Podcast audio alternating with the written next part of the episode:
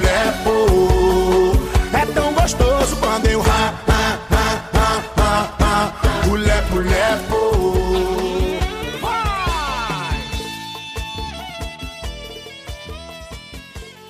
Welcome to our inaugural podcast, Lepo Lepo Dinero. If anyone's wondering where that name comes from, it translates from multiple different languages to I fuck with money. And that's what me and my buddy Max here do when we watch soccer. We gamble and we win on it. And now we're about to broadcast our thoughts so that you can gamble and win on it too. I am Grant Tham. My buddy over in Stockholm, Sweden right now is Max. Welcome, Max.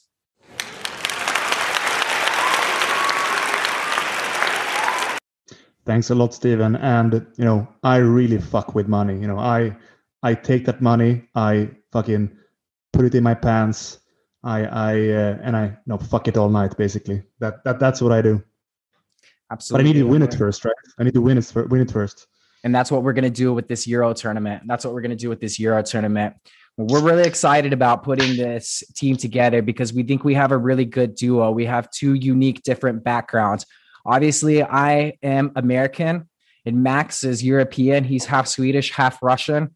And so Max has, he's been watching soccer his whole life. He's been watching it so long that he actually calls it football.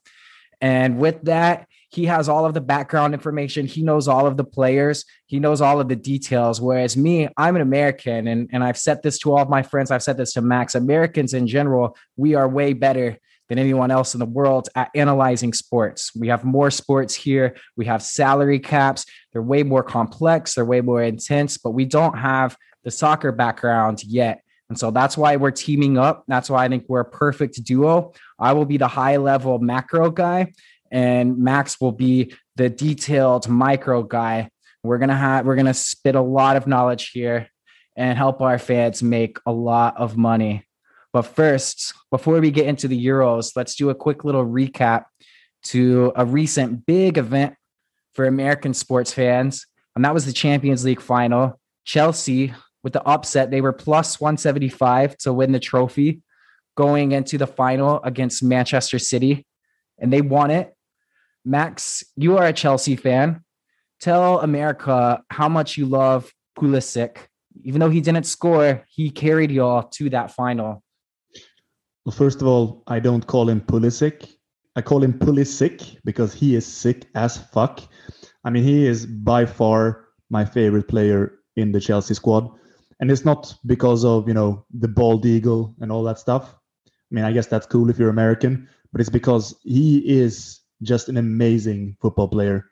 Um, and I don't know how much, Stephen, you actually watch Chelsea play, but the way he runs with the ball is just amazing. And actually, I've I've I haven't seen that since Eden Hazard left uh, Chelsea uh, th- three years ago, two years ago. Right. I had a lot of questions uh, from American fans who were watching. They don't uh, people who don't watch much soccer and they're just watching the big games because he didn't start. He came on as a sub at the 60 minute mark. And when I see Chelsea, it appears about half of the times he starts, half of the time he comes on as a sub. Can you explain why that is not a, a big of a deal? Like how someone can be a super sub and still be the the favorite player of all the fans and a, and a pivotal player in winning the big European trophy? Yeah, I think this is actually uh, one way the sport has evolved the last uh, 20 years. You know 20 years ago being a sub uh, was considered you know basically not good enough for the team right? But uh, now uh, you know football has become so it's it's become professionalized a lot. And you know the squads are growing they're playing so much more games. And you know because the, the players are so much more tired now uh, uh, you know after a half season or you know three quarters of a season, you need to have really good subs because that can actually be the game changer, right? So uh, Thomas Tuchel, who who is the, uh, the, the manager of of Chelsea, he has actually t- in many cases made a strategic decision decision to put Pulisic Pulisic on the bench and make him kind of the super sub who comes in and actually changes a game. Uh, and I know some players, some substitutes are just you know because you need fresh legs.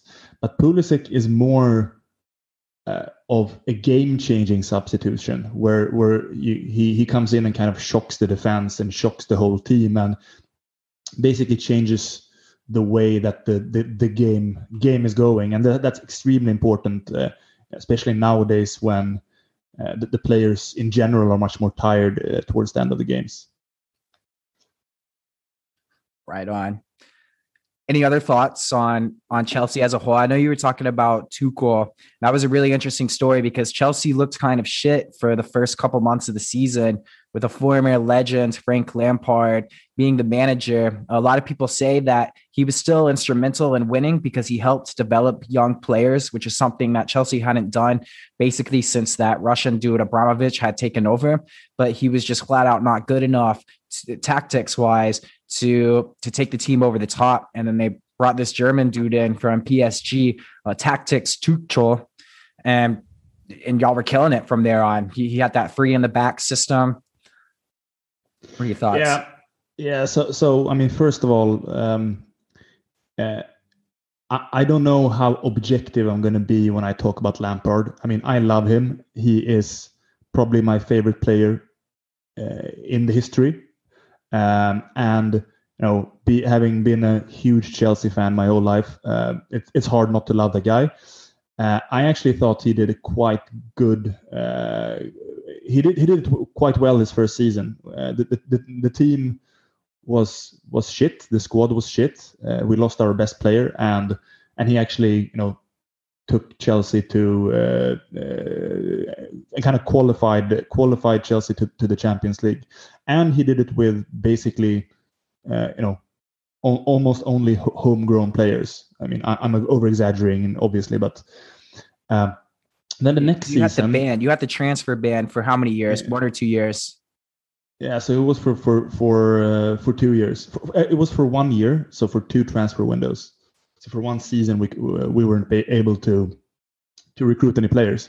So basically, what we did, we just recalled a bunch of players from uh, that, that, had been on loan. We um, uh, took some of the you know youngsters from the academy, and and actually they were the best players in the team.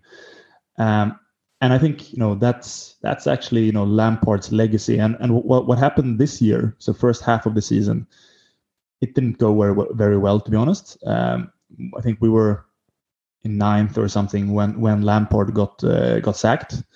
Uh, but then Tuchel came in and really transformed the team, right? And and he did it with the same players. Not like he recruited a bunch of new players, but he did it with these you know youngsters that Lampard actually you know gave a chance.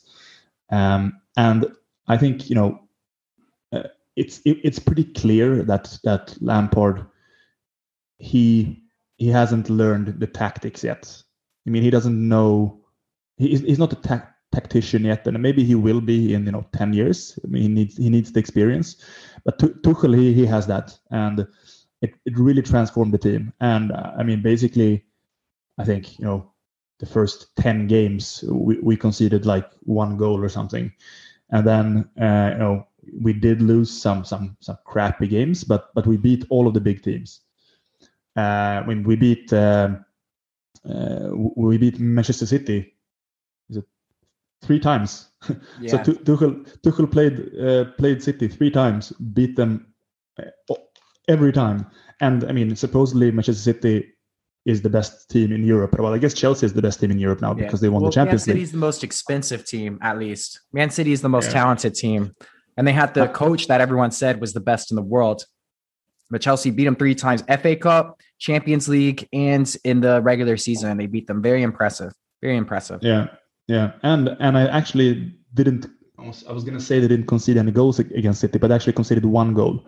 But I mean, eh, I would say amazing transformation, to be honest. All right. All right. Let's get on to well, congratulations on that, Max. Even though Chelsea can go suck a cock, but congrats, whatever. Let's move on to the Euros let's move on to uh, this international tournament coming up. And we've got oh, we've got a format here. We're gonna go group by group.